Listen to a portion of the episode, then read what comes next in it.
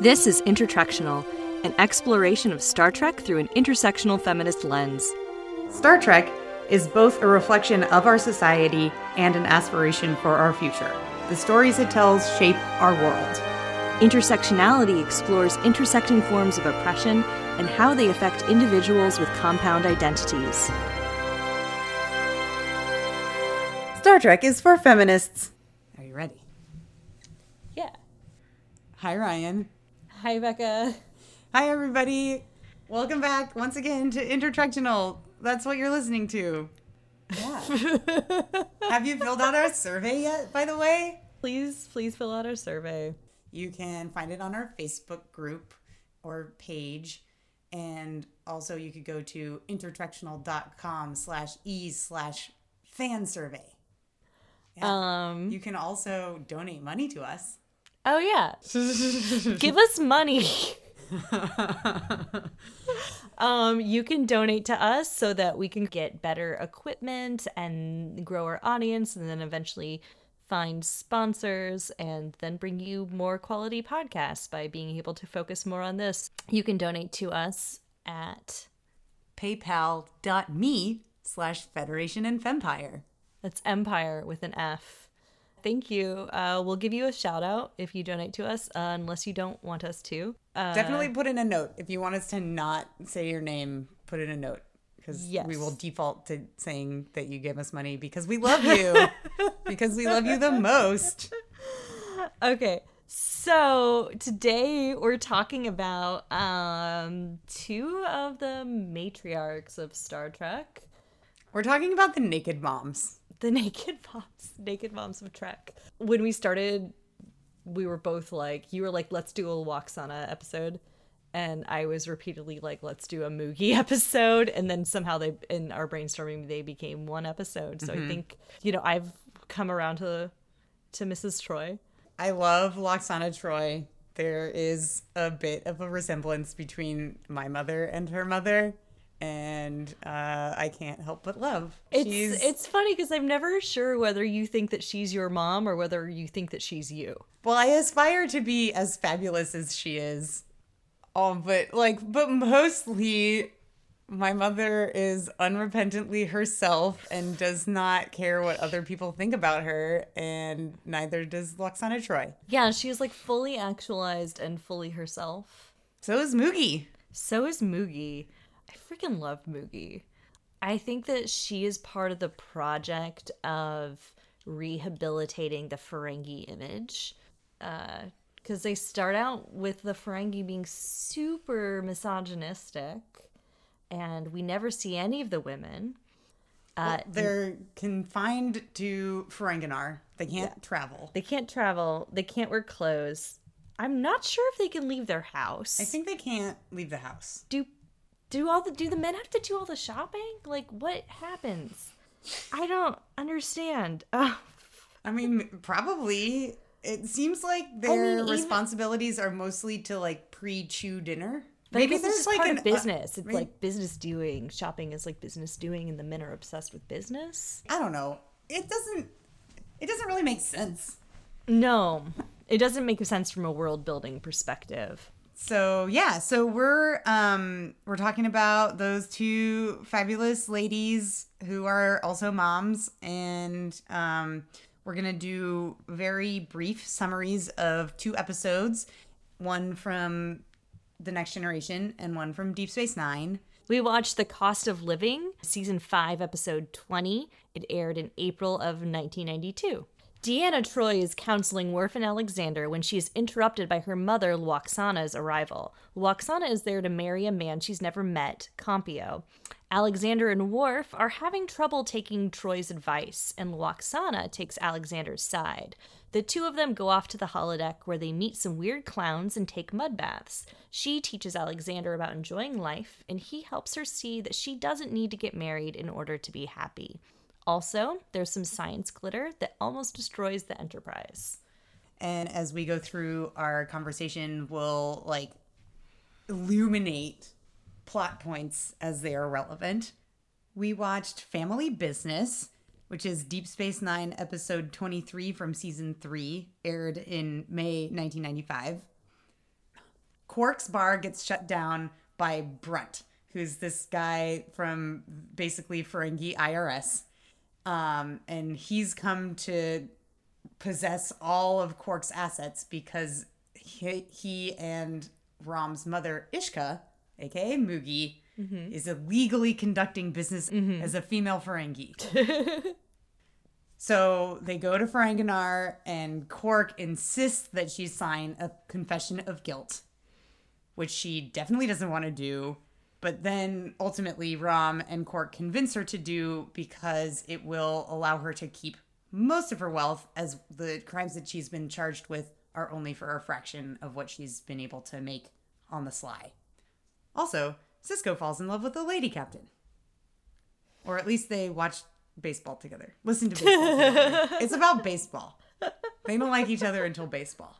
In Cost of Living, which is the episode featuring Lwaxana Troi. Oh, so wait, why did we pick this episode? Because there's a lot of, I don't know. I want to talk about that because there's like a lot of episodes with Lwaxana. Yeah. I love this episode. And I think that the reason that I love this episode is that it's in the point where they're transitioning from making Lwaxana like entirely a joke to giving her some more depth.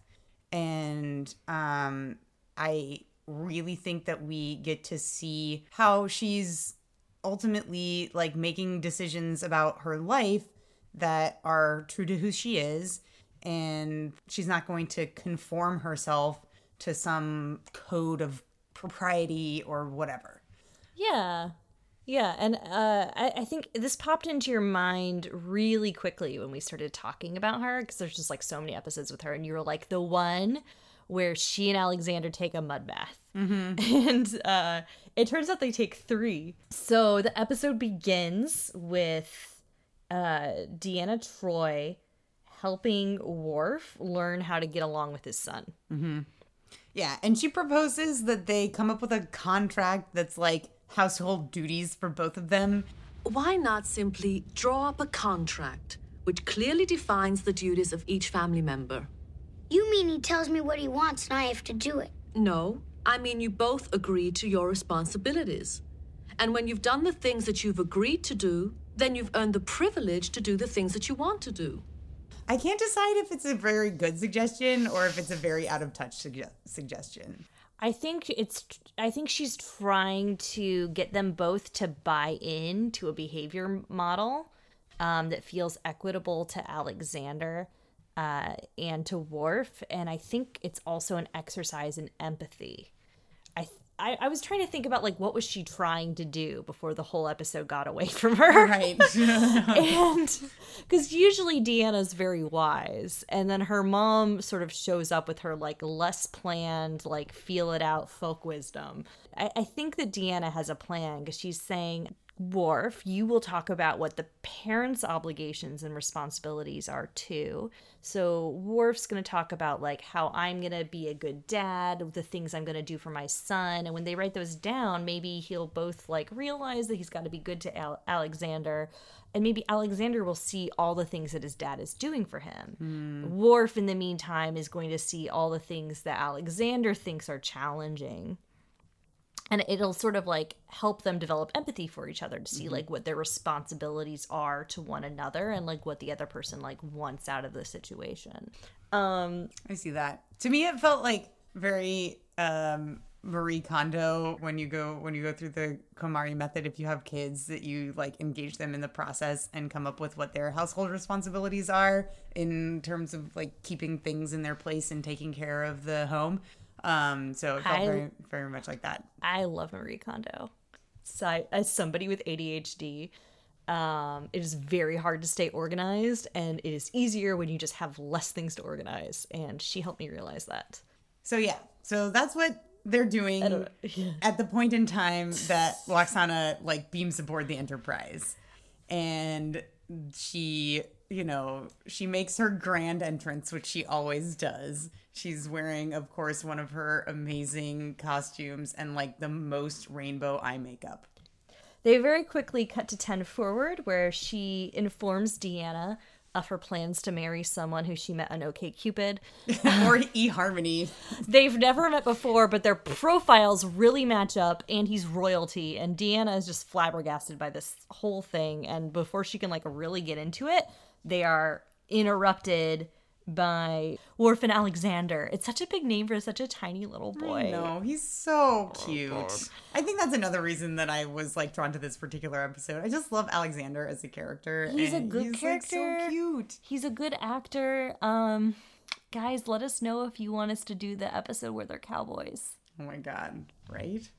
Anyway, so they like burst into 10 forward and they're like, this contract negotiation stuff is not working. And then Lwaxana like totally takes over the conversation. She's like, why would you be making a child have a contract anyway?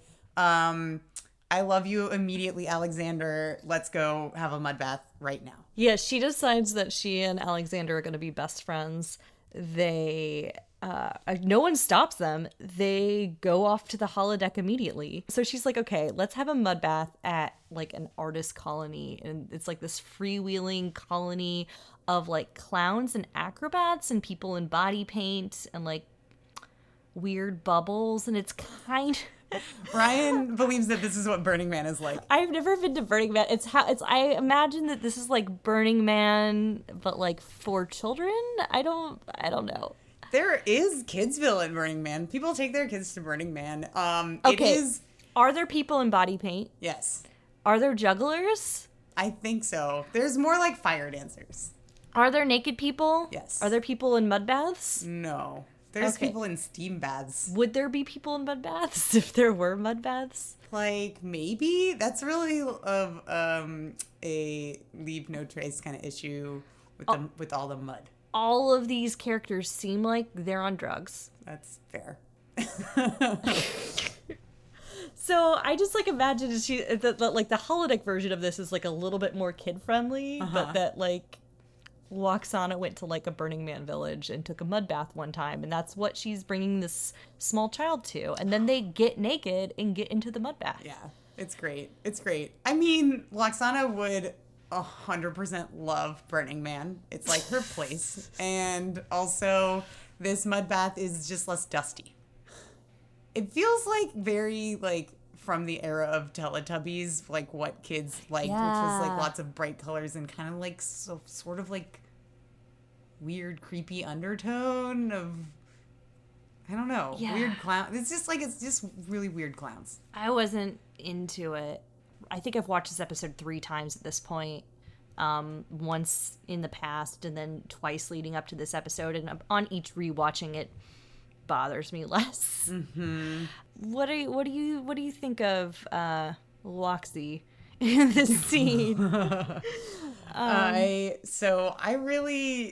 think that this scene kind of the mud bath and this holodeck program are emblematic of what I love about her, which is that she's a hedonist.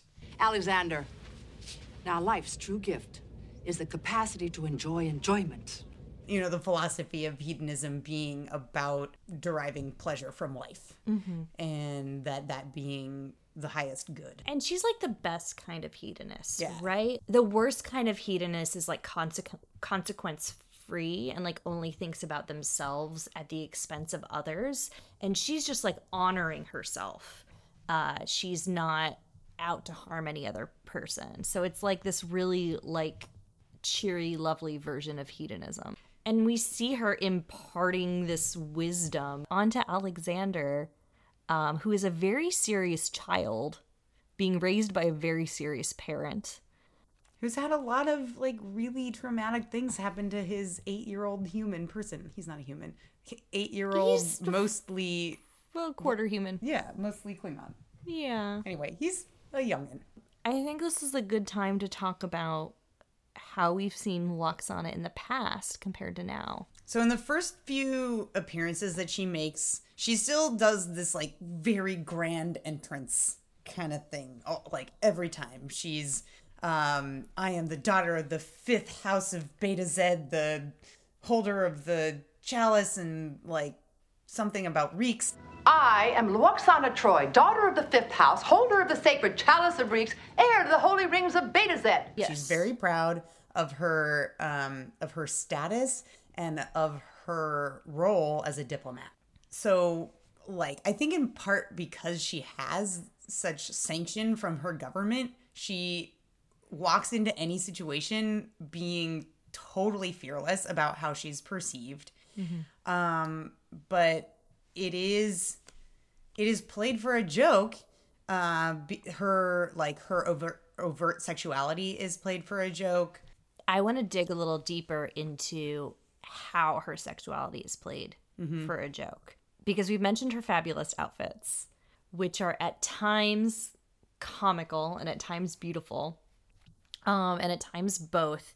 And the way that people react to her, it plays into this idea that I think was more common back then than it is now of older women thinking that they are attractive past their prime. I think, like, part of what is repulsive about her to some of the male characters is that this is not the woman who they want hitting on them. She's committing a social faux pas by believing in her own desirability. Yes. Yeah. Yes, which she definitely plays up with how she presents herself and how she dresses. And also that she, like, not in this episode, she basically says nothing about reading people's emotions or thoughts, but in previous episodes, she's always like, "Oh, Jean-Luc, what naughty thoughts." Just causes him to make faces all the time. I think there's an episode in which she's going through Betazoid menopause, which means that her female sexual desire is, like, tripled or quadrupled or something, and she just goes throughout the ship, like, flirting with every single man. And that one is especially upsetting because just no one's into her, right? Like, she's she's like a cougar prowling the hallway, hitting on all the men, and they're all like, "Ugh, that's not who I want." But maybe it kind of is who they want, but they don't want it to be who they want. Like, do you think she's completely making this shit up, or? Yeah, I don't know if she's reading actual thoughts or if she's just, like, trying to embarrass other people as much as possible. It's hard to say, because I think that she is beautiful, and I think that this social construct of women past a certain age can't be, like, desirable is bullshit. Oh, I wanted to read a couple quotes from an article on Women at Warp. Women at Warp is another female-run podcast about Star Trek, which we love. And they also write blog posts. And this one was called Lwaxana Troi, Barrier-Breaking Fashion Icon. So they say, these bold costuming choices give Lwaxana the opportunity to challenge what would usually be considered appropriate attire for an older woman. Several of her gowns expose her shoulders, arms, back, or cleavage. And we discover that even in Star Trek's utopian future, this is frowned upon. And later in the article, they say, historically, women who dress too boldly or vibrantly have been considered vulgar.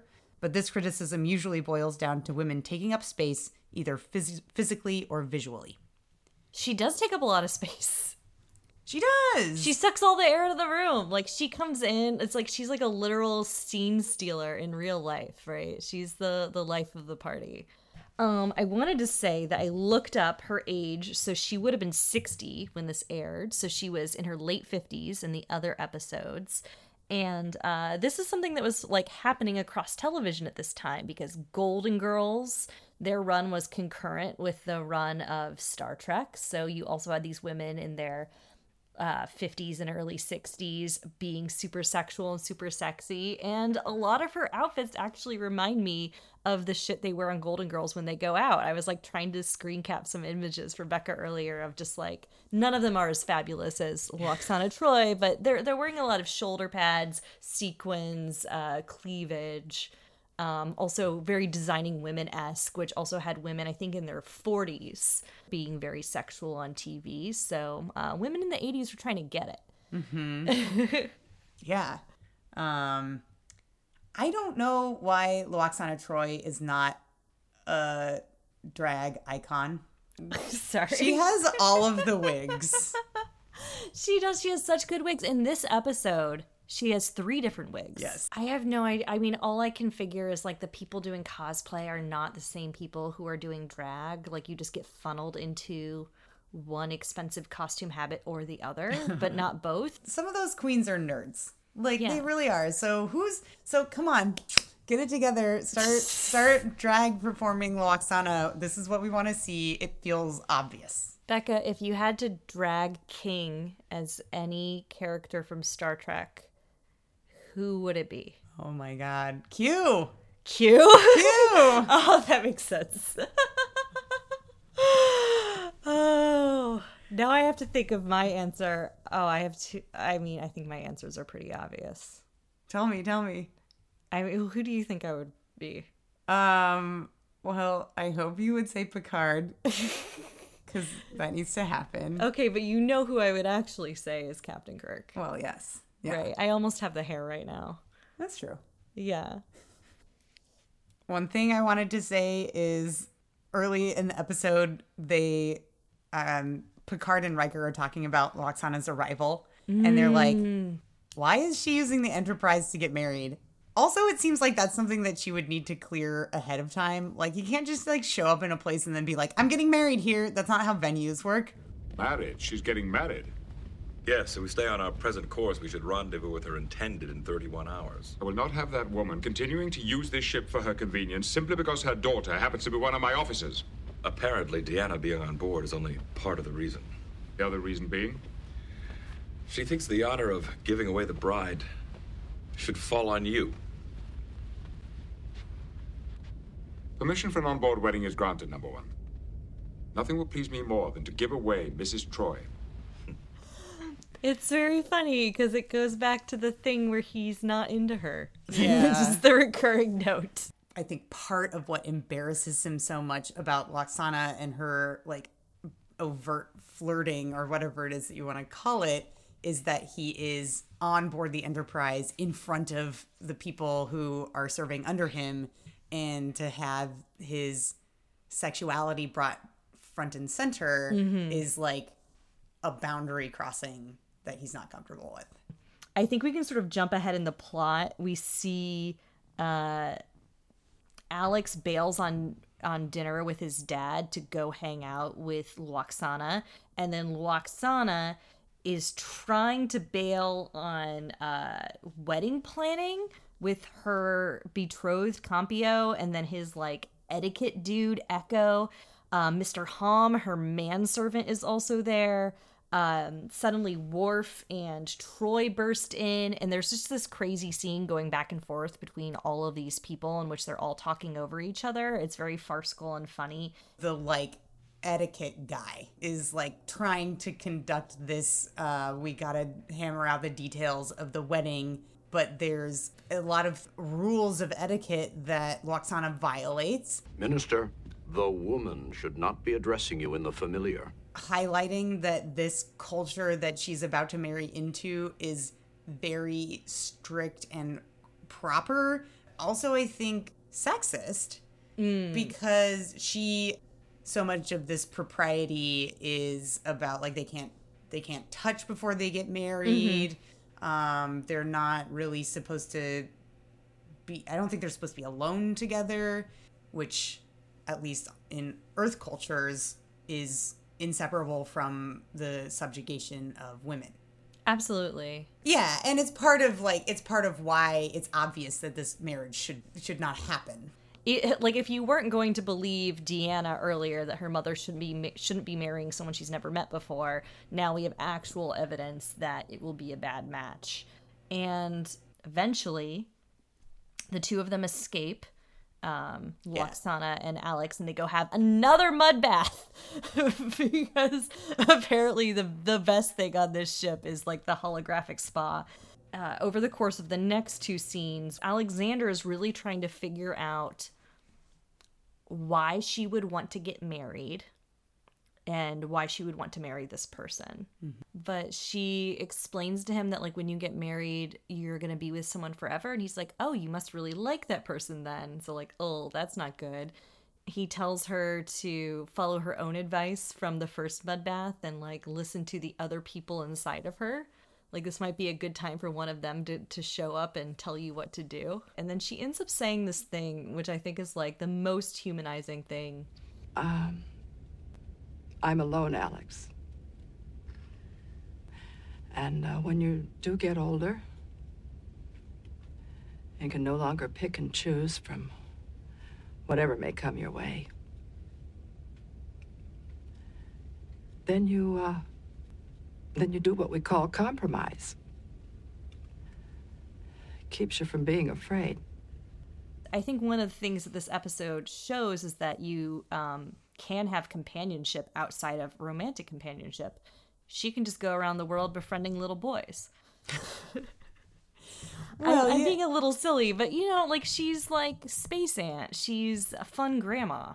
One of the things that I read about her said that the character concept being like the Star Trek world's Auntie Mame, fun-loving aunt of some orphaned youngster who goes to live with her, and then she's like scandalous, not like hiding away because she's an older woman who's alone. There's just, like, a lot of cultural messaging that older women should just disappear, that being sexual is just, like, not allowed. And what Lwaxana embodies for me is, and, like, I think it falters, and it's demonstrated that it's faltering in this episode, but in general, she demonstrates an impenetrable belief in her own beauty and desirability that does not depend on what other people are telling her about herself. So this falters a little bit in this episode when she decides to marry this rando and then remembers that she's awesome on her own. Yeah. And then shows up naked to her fucking wedding. Yeah. Okay. Violating all of the propriety laws. And everybody's like, look at that sexy mama. And there's, like, a lot of images of this. Like, we get her waistline. We get her, like, shoulders upward. She's, like, making eye contact with everyone. People are looking her up and down and, like, laughing or smirking or looking away or are proud of her. Little Alexander looks right at her. Like, no one's covering the child's eyes. The only person whose eyes get covered are her betrothed. Yes. Whose eyes get covered by the etiquette boss. Earlier in the episode, there's this quote that I love. After all, it would be unpardonable simply to abandon ourselves to the moment, would it not? Oh, unpardonable. That's, like, her whole deal. That's her whole thing, yeah. And so when she abandons herself to this moment of, like, showing up as Betazoids traditionally show up, naked to their weddings. But obviously she's doing it because she doesn't want to marry this guy. Right, yeah. She's decided, she knows the consequence of this action. She's decided to be true to herself and her heritage, which is you are naked at your wedding. Yeah. And another reason that I love this is that it highlights something that I think is very important, which is decoupling nudity from sexuality. Yes.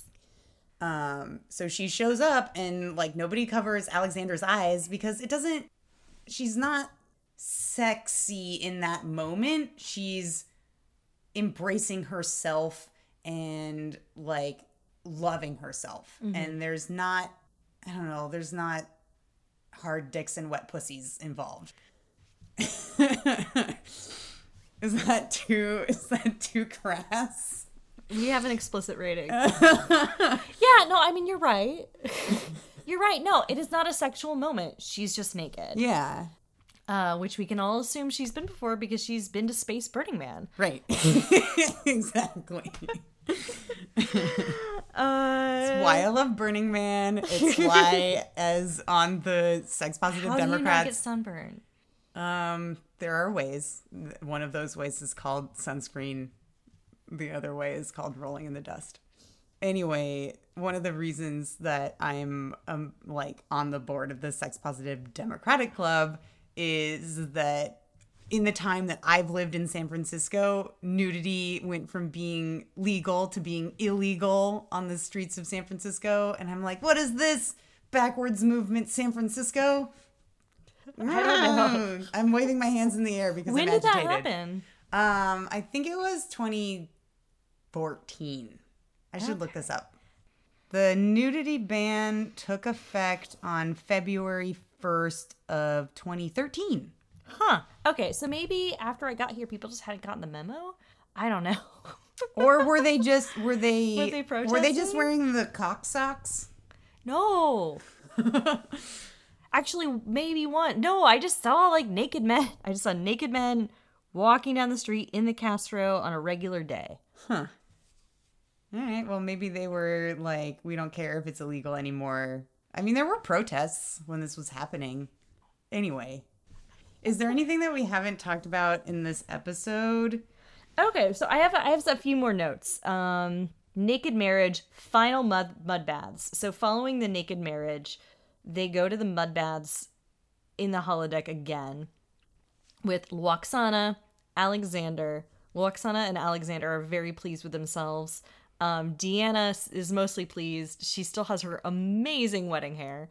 And Worf is very not pleased because his whole thing is just being grumpy all the time. He's in the bath up to his neck, totally submerged, being the most...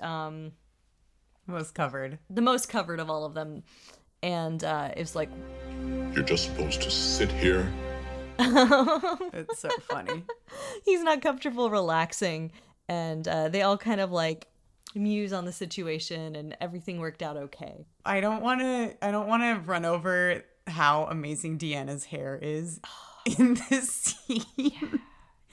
It is full on Greek goddess. It's really piled incredible. On top of her head with a little gold bow in it. I mean, I think it seems like they went straight from the failed wedding to the holodeck. Yeah. Do you think she got dressed to walk the halls from 10 forward to the holodeck, or was she just naked the whole time? Oh, I think they gave her a blanket or something. Put on a robe. I want to talk just for 2 seconds about how Lwaxana Troi is played by Majel Barrett. Yeah. Who is the wife of Gene Roddenberry. And she was just super incredible. She's considered the first lady of Star Trek. When she's talking to the computer, she's talking to herself. She is talking to herself because she's also the voice of the computer. As you learn more about Gene Roddenberry over time, it doesn't sound like she was treated super well. He had a 30-year affair with his secretary, which she pretty much knew about. And I wonder how much of that plays into her being mocked. Or if she's just loving it. I don't know. I feel like it brings this layer of complicatedness to the whole thing, that she was on screen for several seasons being mocked for thinking that she's attractive while she's married to the person who's making the show. And I don't have an answer to this. I don't have a really deep analysis of this, but it's a nagging question in my head. So if anyone else has thoughts on this issue, I'd love to hear them. So she, in an interview that she gave in 1988, which is reprinted on StarTrek.com and we'll link to, she says of Lwaxana, she's a much more fun character. And I can play her forever because I'm at an age where that's totally believable. And then she goes on to say, I would like to put a little pressure on Gene, but the idea of nepotism sticks in his craw sometimes and people tell him, gee, it looks funny. So he's listening to that more than to my pleas and tears. If the audience likes my character in the episode, however, they should write the studio. And so then she's saying she had a single episode as Lwaxana. It wasn't sure that she was going to come back. But then people liked her, and so they wrote more episodes about her. But I think what calls out to me in that quote is that they were aware of the nepotism. There's so much there. And that maybe part of why she embraced or looked away from being played as a joke is because she was already feeling guilty about leaning on Gene Roddenberry to get work. Yeah, to be there at all. But there's so much there that she's at an age where she can be a fun character. This idea that, women, when they're sexual objects, don't get to be fun. And when they're sexual objects, they don't get to be sexual subjects, which she gets to be as this older woman. Yeah. Oh, there's so much in that quote. Oh, my God. I'm so glad you read that. Yay! I'm glad to have found this. I'm glad to have found this interview, and I mean, she's such a through line in Trek, even beyond. She outlived Gene Roddenberry by a lot. What? By a lot. Yeah. So we love her. Yeah. Okay. All right. We should take a break, and then when we come back, we're going to talk about Moogie. All right. Welcome back. So Moogie. Moogie, I think, is a diminutive word for mother in Ferengi. And not the name of the specific character, but because she's the only character we ever meet named Moogie. I always think of her as Moogie. Her actual name is Ishka. You mean Moogie? Yes, I mean Moogie. Stop calling her by that infantile nickname. But she likes it. After all, she is our mother. There were 6 episodes that featured Moogie, and the actress who played her first, whose name is Andrea Martin, didn't want to come back and play her again because the Ferengi makeup and prosthetics were, painful. Cecily Adams played Moogie in 5 episodes. They had to put a lot of prosthetics, on her naked body, substantially different than just filming with the face stuff. I think this leads into something that we talked about and are having a little bit of a disagreement about, which is that both of these actresses are very young to be playing mothers. Cecily Adams at the time of filming was 39 approximately. She was in episodes over a few years, so that would have been she was 39 to 41 or 42, 9 years younger than Armin Shimmerman, and then the other actress was 3 years older than Quark. So I don't know how problematic it is in this particular case, but it is emblematic to me of a problem that has persisted in Hollywood, that women over 40, there's not roles for them, and that even the characters of mothers, who presumably could be played by older actresses, are played by people who are relatively young, as in their age compared to the people who they are playing the mothers of, is absurd. In Forrest Gump, for example, Sally Field plays Tom Hanks's mother, and 3 years previously, she'd played his love interest. And it's just crazy town. In a report from AARP called Hollywood Report: No Progress on Diversity, they analyzed 1,100 popular films between 2007 and 2017 and found that women get only 31.8% of speaking roles, and after age 40, less than 1/4 of all roles. And so the fact that significantly fewer roles are being played by women and women who are over 40 than reflect actual population data points to a disparity between how the world is and how Hollywood sees the world to be. Sure. Which I think we all know is true. Yeah, no, this is a real problem. I think, so part of my disagreement with you is a few-fold. Mm-hmm. One, I don't know if that's something that we should care about in this context. I think if we're going to care about it in this context, we should care about, I don't know, for instance, who they're casting as Benjamin Sisko's love interest. Why aren't there more female admirals who show up in roles where we would actually see their faces? Mm-hmm. But for someone who's in prosthetics, I don't care as much, because I think what they're trying to do is they're trying to get the funniest actress to play this role. They auditioned many, many women and couldn't find the right actress. And then they ended up with Andrea Martin, who was a improv actress from, I think, Second City. And she was the funniest person they could get. And then when they cast the second woman, they just cast the person who did the best impression of her. it doesn't surprise me that they had trouble filling this role because they couldn't find a woman who was funny. The world delivers the message that women aren't funny. And so there's fewer women who are out there in the world being funny famously in the first place. The idea that there aren't funny women who are older is like totally destroyed by the existence of Golden Girls, for example. Yes. Like that just doesn't track. Except that the woman who played the mom in Golden Girls, the woman who played Sophie, was the same age as the other actresses. So all those actresses were in like their 50s and 60s, and the woman playing the actress in her 70s and 80s was also in her 50s and 60s and wearing old lady makeup. Yeah, to look older. Wait, this is the same problem. This is the problem. I don't think that you're wrong. I think that like my disagreement with you is like, is this something that I want to spend time being bothered by about this episode or about these episodes or about this character when this character is really awesome and feminist? Mm-hmm. I think you care about it, so it comes in, but I'm just like, why is this the thing that's bothering you out of like all of the many things? Yeah. Well, it's a thing that bothers me about the industry, and that I saw this as an example of that thing that bothers me. Okay. Yeah.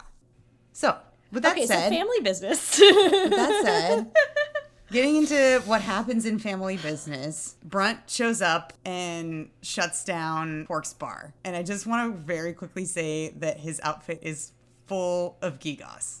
And he's played by Jeffrey Combs, who is like the chameleon of the Star Trek world. He also plays Weyoun in the series, and he plays the Andorian, who I really like, Shran. He does a great job here just being someone who you can readily hate and who seems to delight in getting under Quark's skin. You realize concealing financial information from the FCA could result in severe fines? I would never dream of trying to hide anything from the FCA. We'll see. He shuts down the bar because Ishka, their mom, Moogie, has been doing business. And earning profit is a thing that females are disallowed to do by law and by nature. I feel like what would happen in a world where women weren't allowed to own money and do business, and like what probably happened in the past, is somebody would do business with a woman and then find out that it was a woman and be like, this contract's invalid, like, give me my house back. And the people coming after her right now are not the people who she did business with. Like, they're not the people who were actually harmed. It's just like the regulatory body in the Ferengi government. It's unclear who it was that she engaged in business in order to make this profit that was illegal, but I just imagine she's like playing the markets. Yeah. She's like investing. Yeah. And so who actually is harmed by that? So they want Quark and Rom to somehow make this right. They go to Ferenginar, which is apparently a planet where it rains all the time. Mm-hmm. And she has a cute little house. Their objective is to get her to sign a confession, and then he has to repay the government the money that she earned. That she earned somehow. In order to make it right. It's very strange. Like, they don't want to tax it. They don't want it to be transferred to Quark, like, oh, your male heir or your male relative owns your wealth. It's just like, you shouldn't have earned that, so give it to us. And they're not sure that they can. At first, they think it's 3 slips of latinum. She's been operating under dozens of different aliases, conducting transactions all over the Ferengi Alliance. Do you know what this means? It means Moogie's got the lopes for business. Even if I sold everything I have, I couldn't come close to paying back what she's earned. I'm ruined. She has the lobes for business. Part of the plot is kind of reviewing what her marriage to her now deceased husband was like, and how he did not have the lobes for business and always like was getting into bad deals, and she tried to counsel him and advise him, and he would not listen to her because she was female. They like lived kind of a impoverished life because of his unwillingness to accept that she could be better at this than him. And like Quark, in his cultural conditioning and like his child's memory, remembers his mom nagging his father. And remembers that they didn't have a lot of money. And is like, if only she'd left him alone, like things would have been better. In his memory, identifying with his beleaguered father. She may have dragged father down, but she's not doing the same to me. You kind of see this as like being the root of his misogyny. It doesn't completely get turned around. Like, the end of the episode shows that his perspective on this was completely wrong, but he still kind of, like, goes into all future episodes being relatively misogynistic and thinking that his mother should stay in her place. That she should not wear clothes. Uh-huh. That she should stay in the house. Yes. That she should stop engaging in deals. And, like, honestly, this is, like, another situation where it's, like, the rules and the control is what's wrong, not the actual thing. Because, like, being naked and staying in my house all the time honestly sounds like kind of an ideal life. But not if I had to. Right. Not if it was your only option and not if you would, like, could be arrested or whatever. This is not a choice that is yours to make. It is how you must be that is confining, whether it's you can't wear any clothes, or you must wear a certain type of clothing, or you must keep your body covered in a certain way. Or you can't wear pants, or you can't wear short skirts. All of the various iterations of, like, how people try to control what women wear. And so, like, we can look at this and we can be like, this is absurd. Women aren't allowed to wear clothes, but it's very much still happening in our own society today. I wanted to ask you about this because I think that it's played in a way that when she's wearing clothes, like her sons and Brunt and other Ferengi who are around her, like, look away, like it's shameful. Do you think that Ferengi, like, get dressed to have sex? Yes. Like, I don't know how they reproduce, but their ears are a sexual organ. One of their sex acts is ear massage, which can be done with all of your clothes on. No one has ever given me umaks like this before. Umaks? There's no translation, but the ear is one of our most erogenous zones.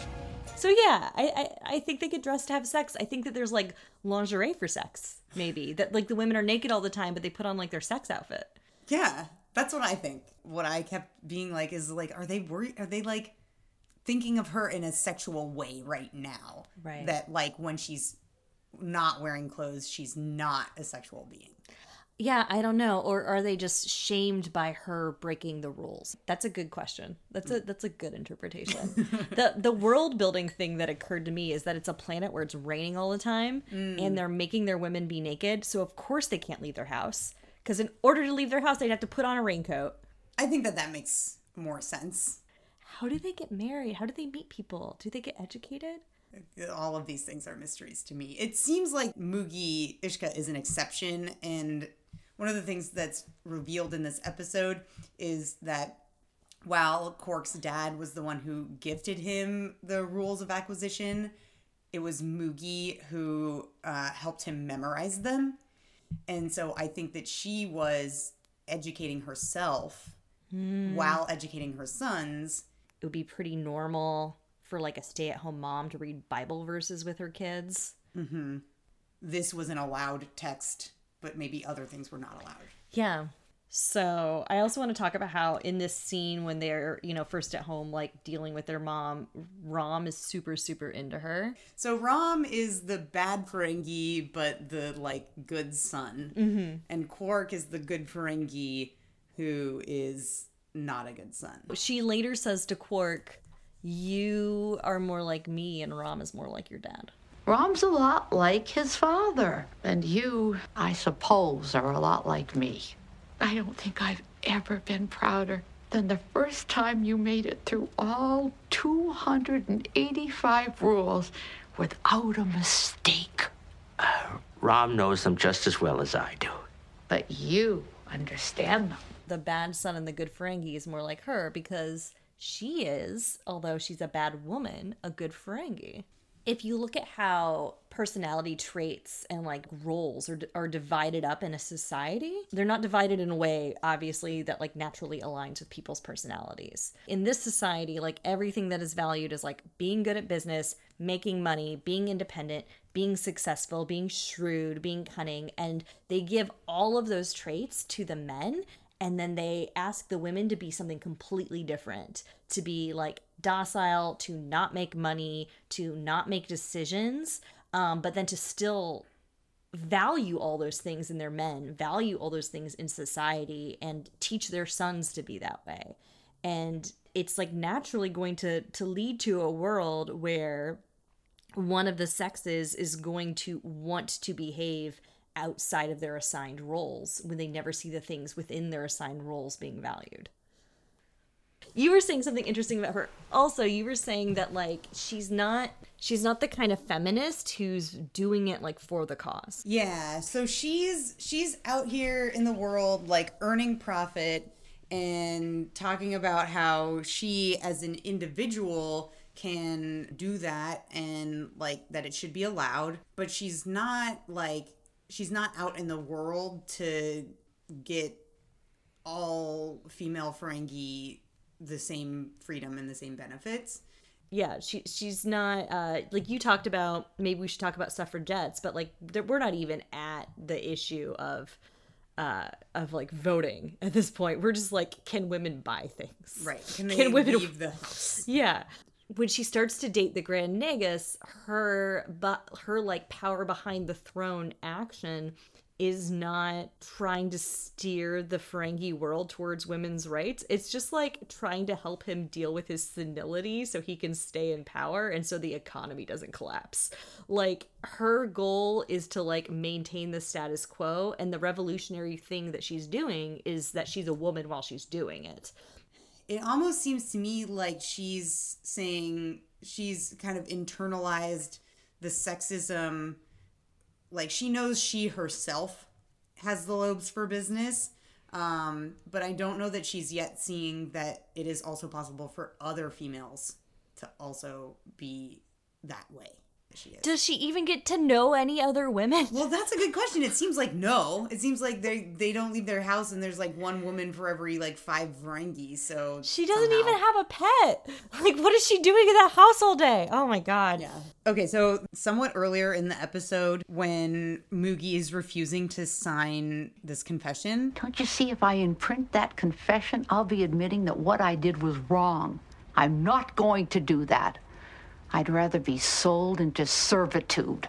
Quark is insisting that she do it and that what she has done is wrong and it's because it's illegal, and that, like, if they didn't have laws, then the world would be chaos. That mindset ignores that there are laws that are bad. Yeah. No, it's constantly used over the course of history to defend immoral action. Yeah, and what I wrote, like, following onto this is that it's hard to be lawful good in an unjust world. Mm. This is a thought that I have on a regular basis. So, like, the grid is lawful, neutral, chaotic, and good, neutral, evil. Throughout my life, I've identified as lawful good. Like, I'm pretty sure I'm Gryffindor, whatever. Like, these parts of my personality become more in conflict when it is clear that there are so many laws that are immoral or unjust or racist or sexist or, like, reinforcing systems of oppression. Mm-hmm. And now I'm like, does that mean I need to be chaotic good? Like, yes. So I don't think that you're lawful good. You don't think so? No. I used to be. I don't know which one I am, but I only identify as chaotic. We'll post some of these grids with, like, some Star Trek people. Yeah. Yeah. So Quark goes to the FCA to turn her in, which is very comical because you have to, like, pay money to use the elevator. And then Rom shows up and is like, Moogie says that if you don't turn her in, she'll split the profits with you. And so he runs home because now he's a rich man. And it turns out that Moogie does not know that she's agreed to split the profits, and, like, Rom has cleverly tricked them into making up. They then sort of have a heart-to-heart / have it out and yell at each other about all their feelings. It's all very lovely, and then she agrees to confess to some of her crimes so that she can be left in peace. knowing full well that she's only returning some of the money she made and not nearly all of it. Mm-hmm. And I think going in with the confidence that she can rebuild what she has lost, which I really like. This is the scene where she has to sign something while she's naked in front of her two sons and Brunt FCA. Poor actress was covered in rubber tissues in order to look old while she was naked under hot, hot lights, which then possibly made her never want to come back. That scene is funny, that, like, final scene, because Brunt is once again, like, scandalized that she would even talk. Fuck that guy. Okay, so that's Moogie. We love her. She is a feminist icon, and also want to shout out that this episode was directed by Renee Aubergenois, who recently passed away. May he rest in peace. As we're recording this extremely recently. Thanks for giving us this episode. Yeah, he's a great dude, even if Odo is a cop. You wanted to talk about Sisko and his girlfriend. Yeah. So the subplot in this episode is that Captain Sisko is being set up by his son with Captain Yates. She's all, like, uncomfortable. You seem a little preoccupied. It's just when we made our plans, I forgot, I had a previous engagement. She forgot that she had an incoming transmission from her brother. I promised my brother I'd listen to it as it came in. I hope nothing's wrong. Oh, not unless he hurt himself again. Last time he tore some ligaments in his knee. How'd that happen? He was doing something called sliding into second. Sliding into second? Yes. That sounds like baseball. You know about baseball? So they're the only two people on the station who like baseball. Was this the start of a trend of Starfleet captains liking obscure sports, like Archer likes water polo? Yes. Okay, I have some math for you. Yeah, I feel morally obligated. Hit me with the math. So in this episode, Benjamin Sisko, Avery Brooks, is 47 years old. How old do you think Kasidy Yates is? 35. 34. 34. Okay. Younger than me. Yeah. We're going to get upset about someone's age. There you go. There you go. I mean, I feel like this reinforces my point. You feel like this is proving your point, but yeah. I'm just like, why is that? I don't know. Like, I don't feel like she looks like she's 34. I feel like she looks a little older. I think that Hollywood warps your understanding of how old women are. Yes. Because they're playing the love interests of men who are 10 to 20 years their senior. Yes. In this case, 14 years her senior? Sorry, I'm not ageist. Your love is beautiful. If you're out there and you're 34 and you're dating a 47-year-old, it's fine. It's not fine when it's systemic and costing women in their 40s acting roles. Yes. I feel like I've brought you around to my I still feel like I'm making a different point. Okay. I love it. We will agree to disagree, even though I think we're agreeing. I think we agree on the core issue. Yeah. I feel like we should quote a rule of acquisition. Okay, I found a good one. A woman wearing clothes is like a man in the kitchen. Wait, what number is that one? It doesn't say. It just says, these are just random. Okay. Here, I've got another one. We'll leave you with Ferengi Rule of Acquisition number 263. Never allow doubt to tarnish your lust for latinum. Thank you for listening. Peace and long life. Intertrectional is a production of Federation and Fempire, written and produced by Ryan Ascalisi and Becca Matola Barnes. Original music by Danny Kavka. Follow us on Instagram, Twitter, and Facebook at Intertrectional. We want to hear from you. Join our Facebook group to discuss this episode with us and with other fans. Email us at intertrectional@gmail.com. You can even send us a voice memo. Visit our website at intertrectional.com for show notes, images, and citations. Intertrectional is available on all podcast platforms, including iTunes. If you like this podcast, help others find it by taking a moment to rate and review us and subscribe on iTunes. It really makes a big difference. Donate to us at paypal.me/Federation and Fempire. That's Fempire spelled like empire with an F before it. Because it's our lady empire. Fempire. Okay, here, rule of acquisition number 34, war is good for business. Rule of acquisition number 35, peace is good for business. There's a lesson in there. Only fools pay retail. See, okay, they are Jewish.